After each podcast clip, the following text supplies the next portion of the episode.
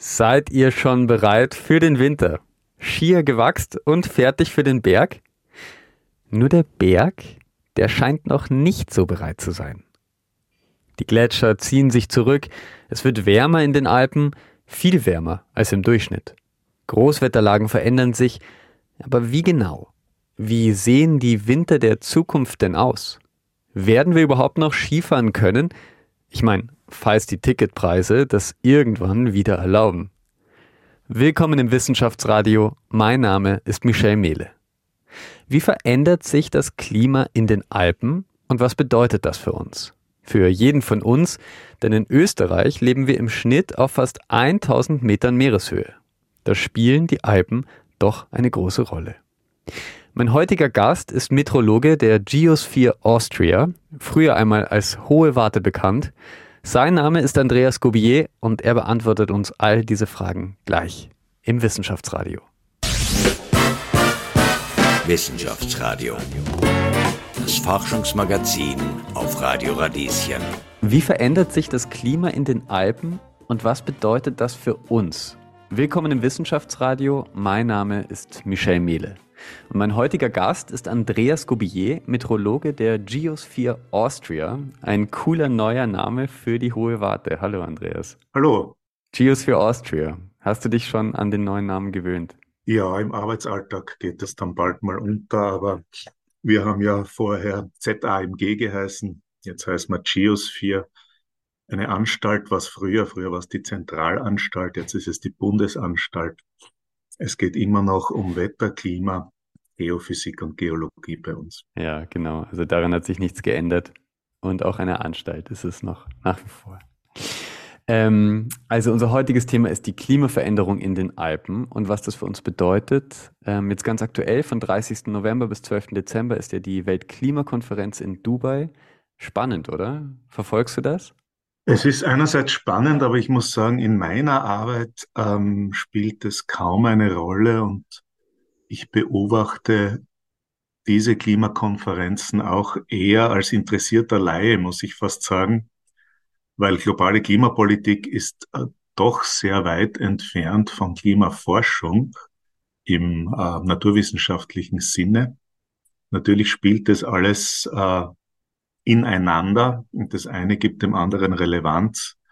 Aber ich bin weit davon entfernt, wirklich als Insider-Informationen äh, über diesen, diesen politischen Prozess zu haben.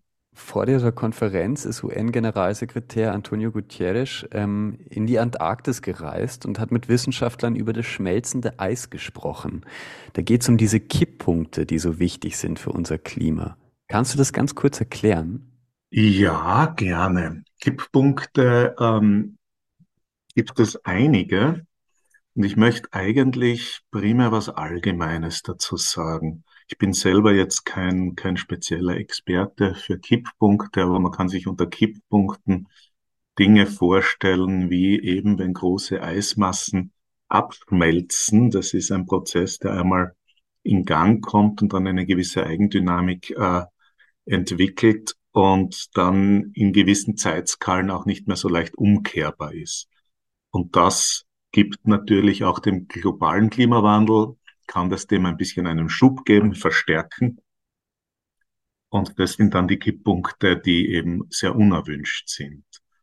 Man muss aber, wie soll ich sagen, man muss da das Pferd im Stall lassen sozusagen und darf Kipppunkte auch nicht überbewerten.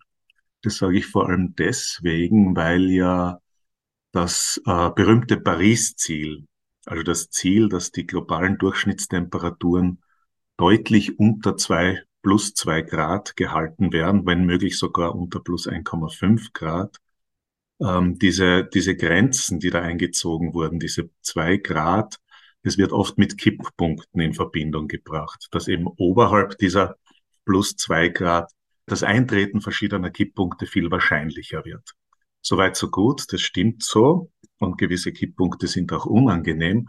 Nur muss man sagen, ähm, da geht es jetzt nicht um irgendeinen Runaway-Effekt, dass plötzlich das globale Klima insgesamt vollkommen aus dem Ruder läuft.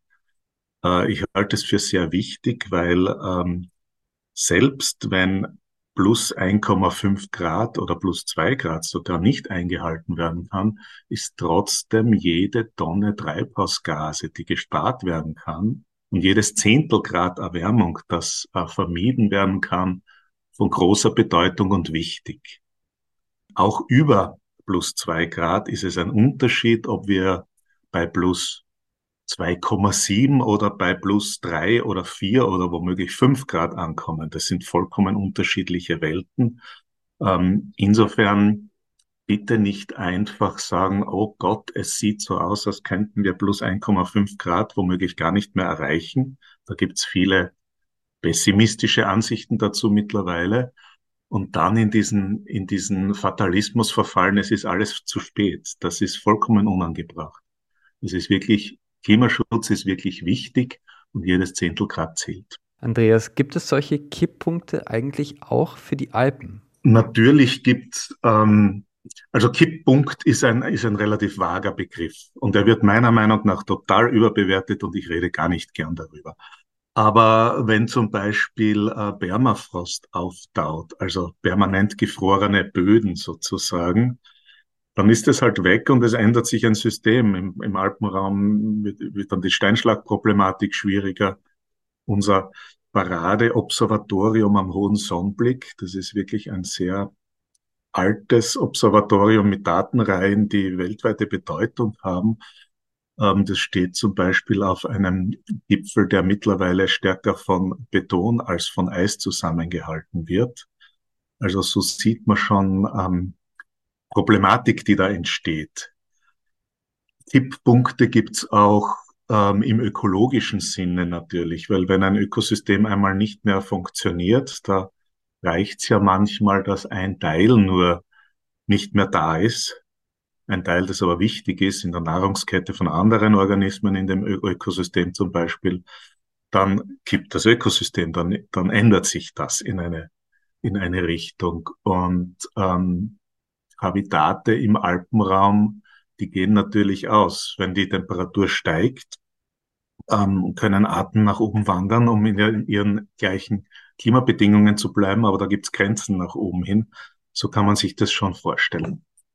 Trotzdem glaube ich, dass man beim Klimawandel nicht nur auf diese oft dramatisierenden Kipppunktdiskussionen fokussieren sollte, sondern vielleicht auf naheliegendere Dinge, die man wirklich viel besser handhaben kann. Auch, ja.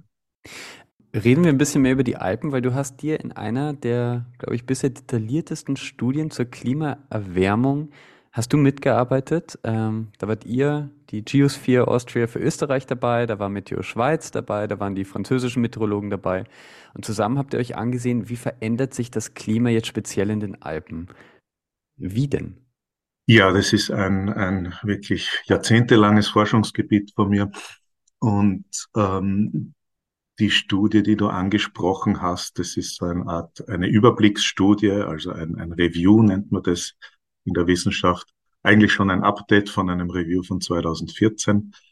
Aber ähm, was da rausgekommen ist, ist, das ist übrigens schon aus früheren Studien rausgekommen, bevor ich mich da mit fremden Lorbein schmücke, also was die Vergangenheit angeht, beobachten wir im Alpenraum ähm, bis jetzt schon über zwei Grad Erwärmung im Vergleich zu vorindustriellen Zeiten. Vorindustriell bitte nicht ähm, streng historisch sehen hier, sondern damit meine ich schlicht und einfach den Zeitraum 1850 bis 1900, auch wenn die industrielle Revolution da schon äh, früher war. Aber das, das nimmt man her, weil man einerseits Daten hat aus diesen Zeiten und andererseits aber der Mensch in diesem Zeitraum noch nicht in nennenswertem Ausmaß fossile ähm, Brennstoffe gefördert und verbrannt hat.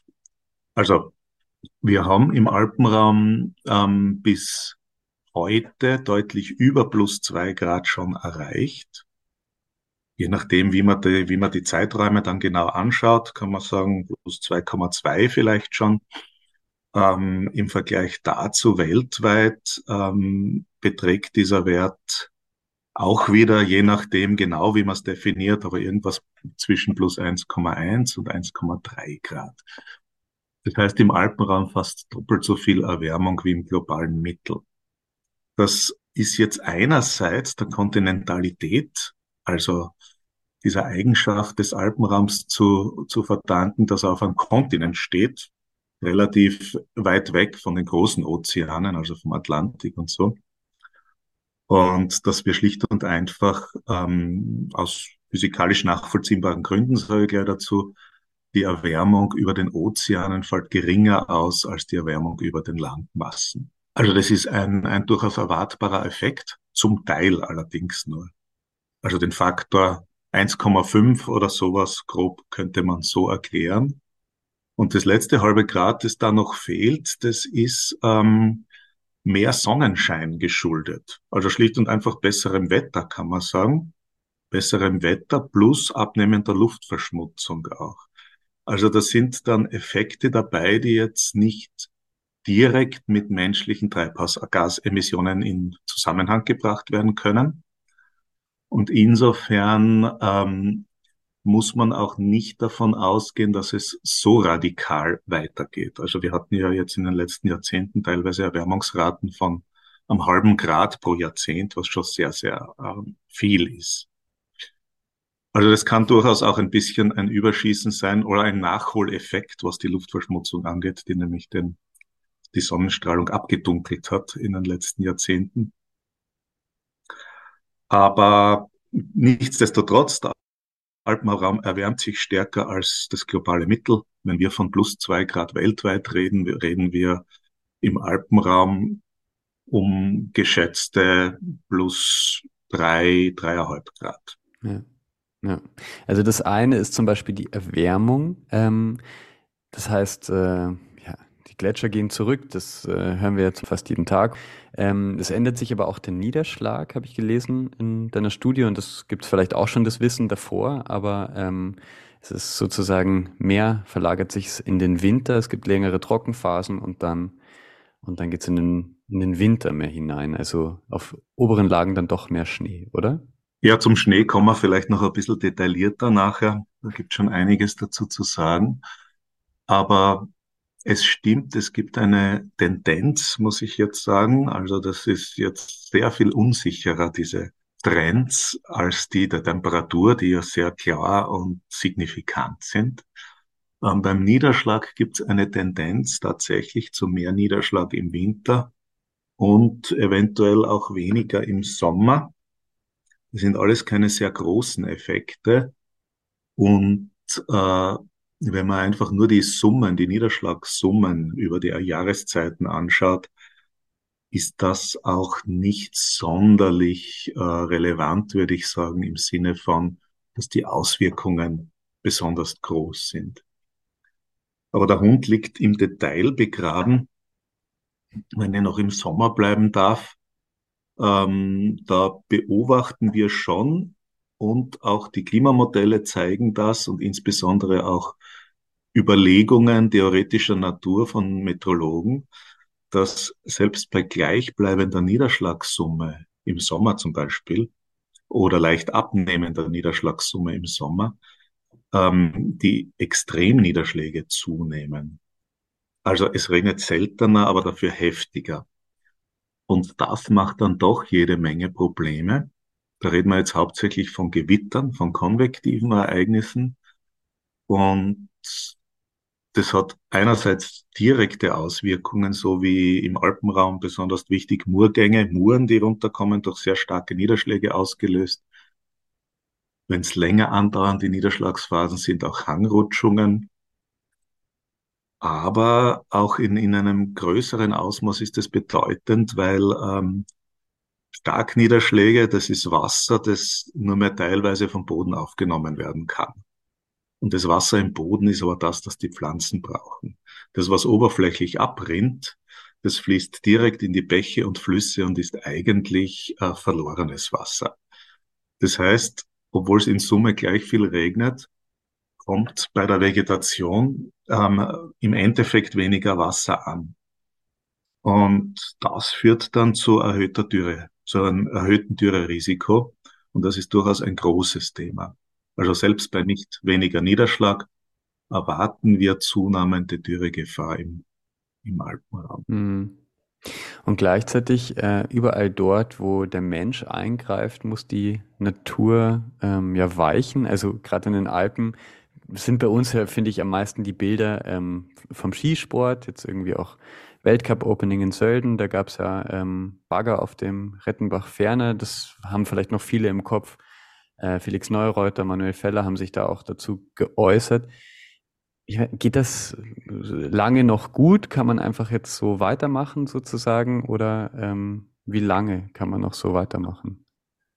Ähm, also das, der Ausdruck so weitermachen, dem tue ich mir jetzt wieder schwer, weil es gibt, glaube ich, kein ein Weitermachen. Was man schon sehen muss, ist, dass in Österreich äh, der Wintertourismus ein einen sehr wichtigen Stellenwert hat. Also einerseits gibt es natürlich dieses sehr emotionale Thema äh, Skifahren. Das, das steckt ja in vielen Österreicherinnen und Österreichern auch emotional stark drinnen. Das ist irgendwie so ein bisschen ein Kulturgut. Äh, manche sehen es nicht so, manche schon, aber das ist immer ein sehr starkes Thema.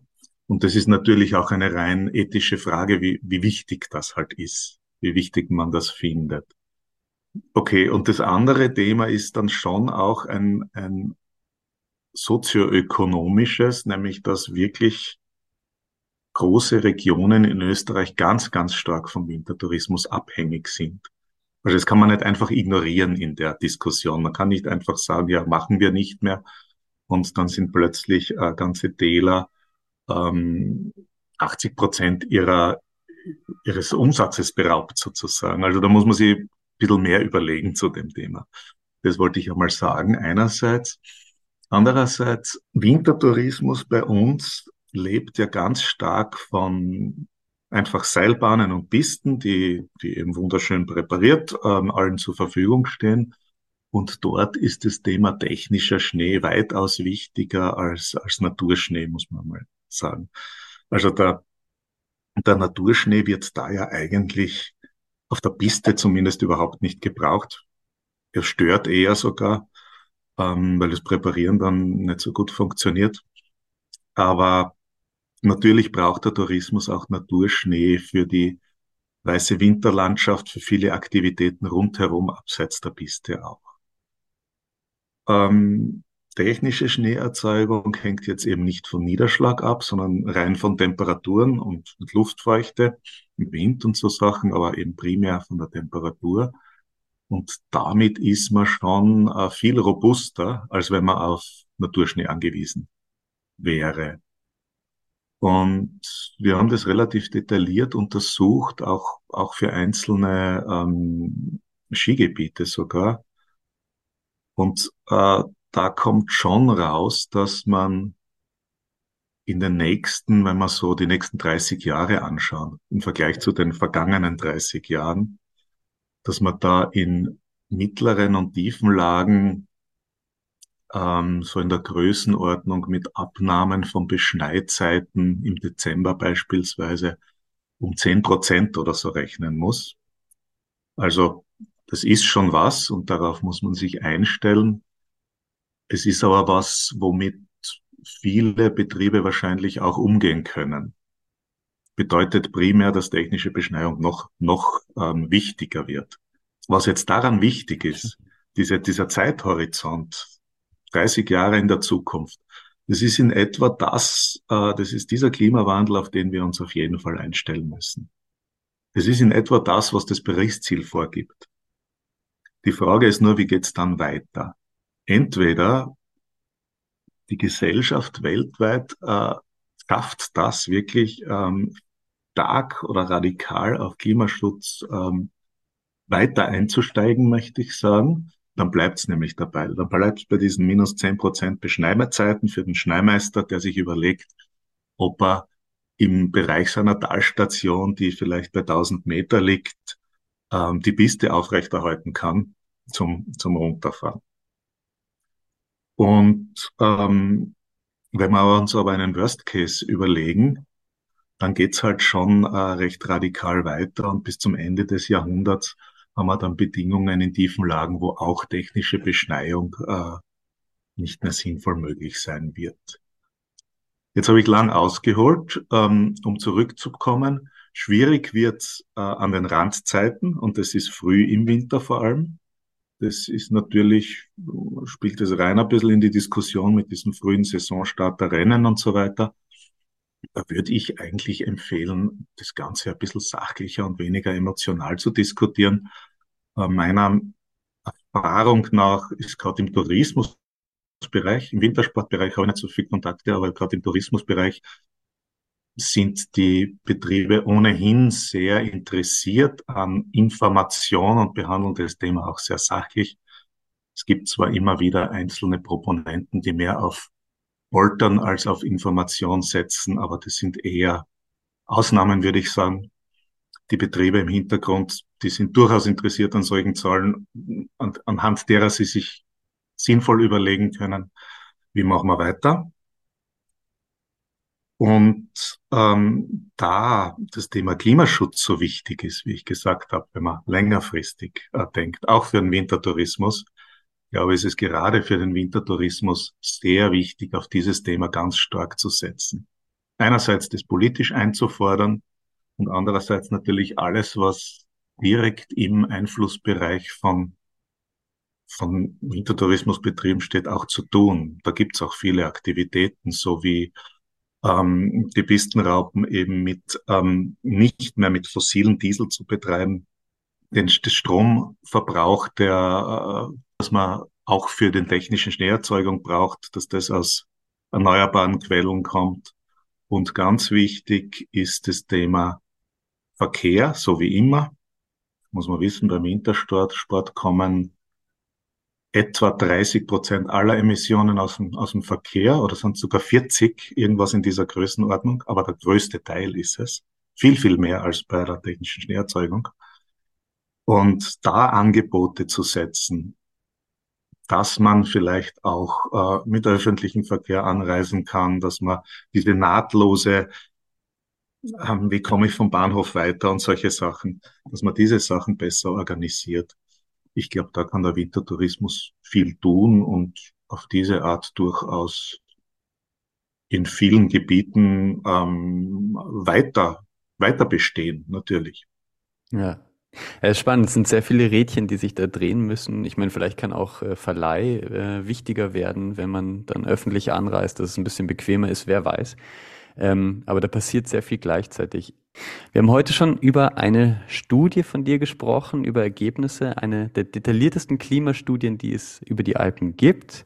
Österreich, die Schweiz und Frankreich haben da zusammengearbeitet. Du hast da mitgewirkt. Ganz kurz, es wird wärmer in den Alpen. Das ist gesichert, wesentlich wärmer als im Durchschnitt, um das Doppelte sogar wärmer. Ähm, was auch äh, zu erkennen ist, Niederschläge, also Regen, weiter oben auch Schnee, verlagert sich vielleicht eher in den Winter, Sommer werden trockener tendenziell. Gibt es denn da Unterschiede zwischen, ich sag mal, Österreich, Italien, Frankreich, Schweiz? Gibt es in den Regionen Unterschiede? Ähm, die Regionen sind ähm, hauptsächlich in Bezug auf Niederschlag unterschiedlich. Und ähm, generell diese verstärkte Erwärmung von über plus zwei Grad bis jetzt, die sind im ganzen Alpenraum zu beobachten. Also das ist nicht nur ein österreichisches Phänomen, das ist ähm, alpenraumweit. Es sind Regionen sehr unterschiedlich betroffen, je nachdem, ob sie eher zu trockenen oder eher zu niederschlagsreichen Regionen zählen, jetzt schon ähm, wirken sich Änderungen dann natürlich auch anders aus. Tendenziell von der Niederschlagsänderung her haben wir eher, erwarten wir eher im, im Nordalpenbereich mehr Niederschlag, im Süden weniger. Das ist so die Tendenz, die zu erwarten ist. Ich glaube, die großen Unterschiede sind hauptsächlich dann in Alpenvorland zu sehen. Also wenn man südlich vom Alpenraum Richtung Mittelmeer schaut, ähm, dort erwartet man wirklich starke Probleme mit Trockenheit, abnehmenden Niederschlägen.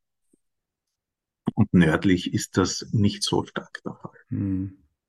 Österreich liegt, glaube ich, durchschnittlich auf 900 Metern. ähm, ist dieses, ist das quasi diese starke Veränderung, also es wird ja auch wesentlich wärmer in den Alpen als im, durch, im globalen Durchschnitt.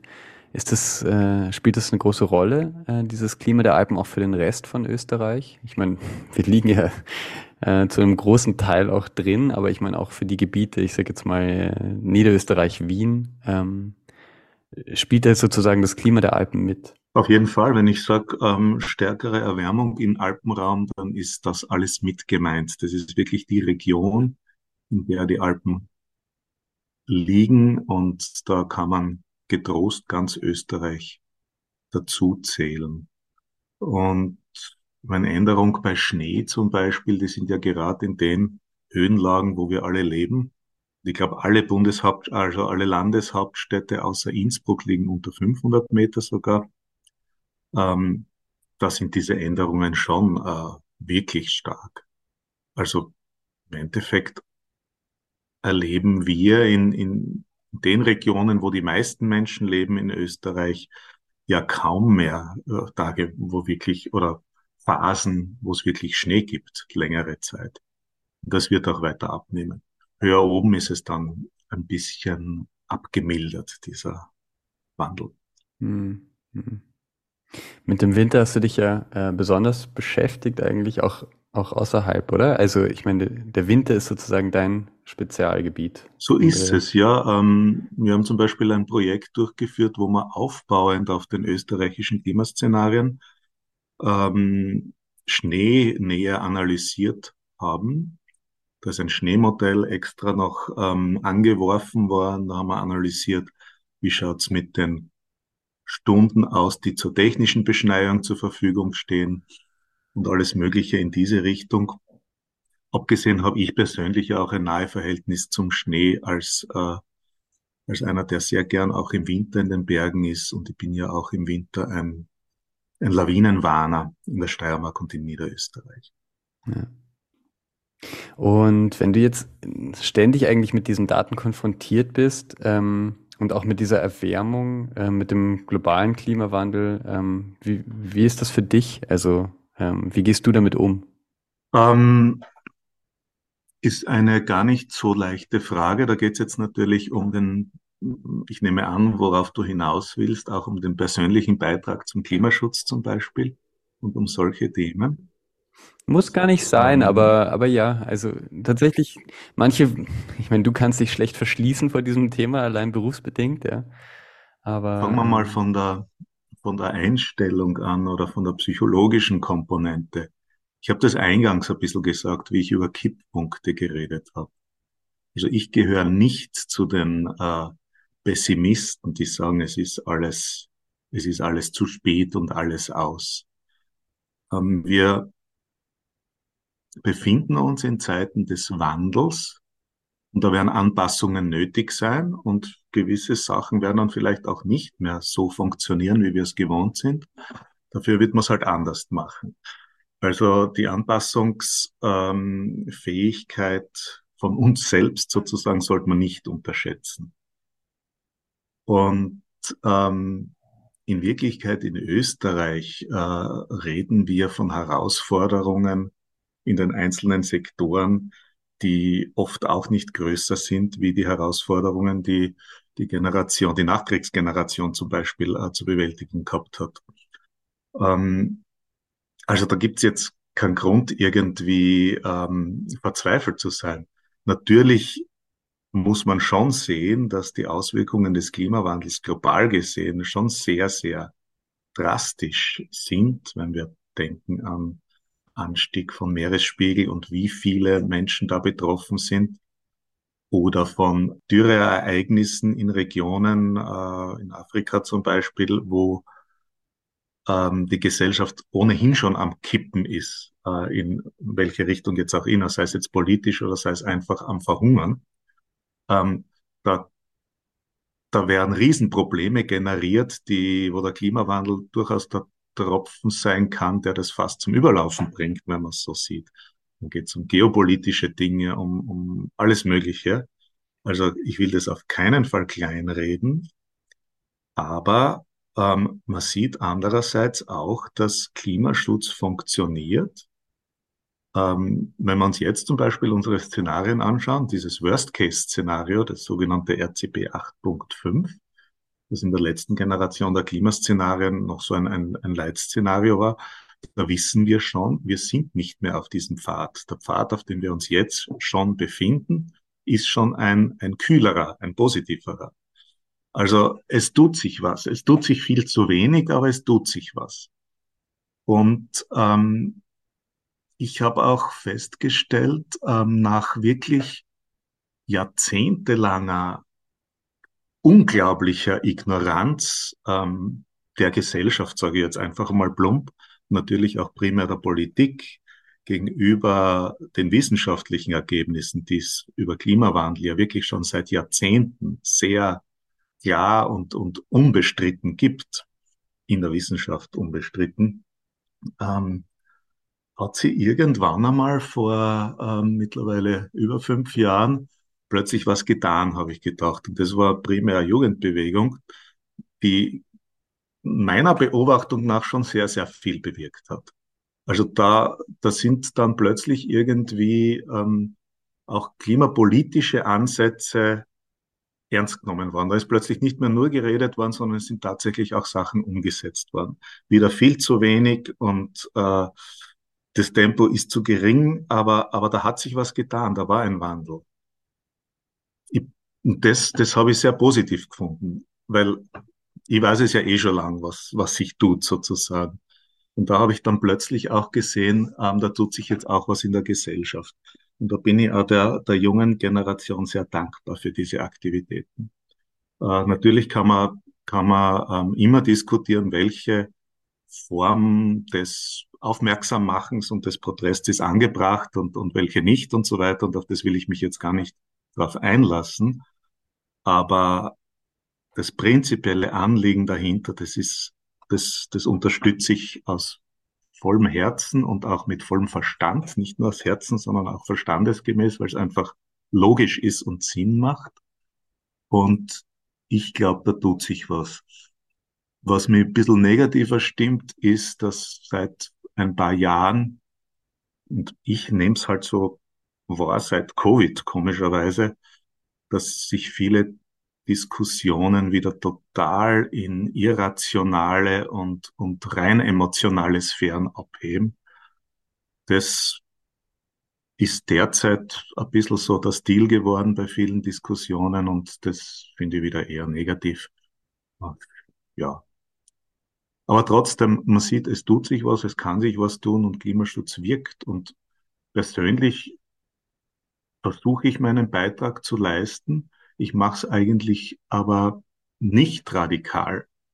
Ich verbiete mir im Endeffekt überhaupt nichts. Und ich bin auch überzeugt davon, dass, äh, dass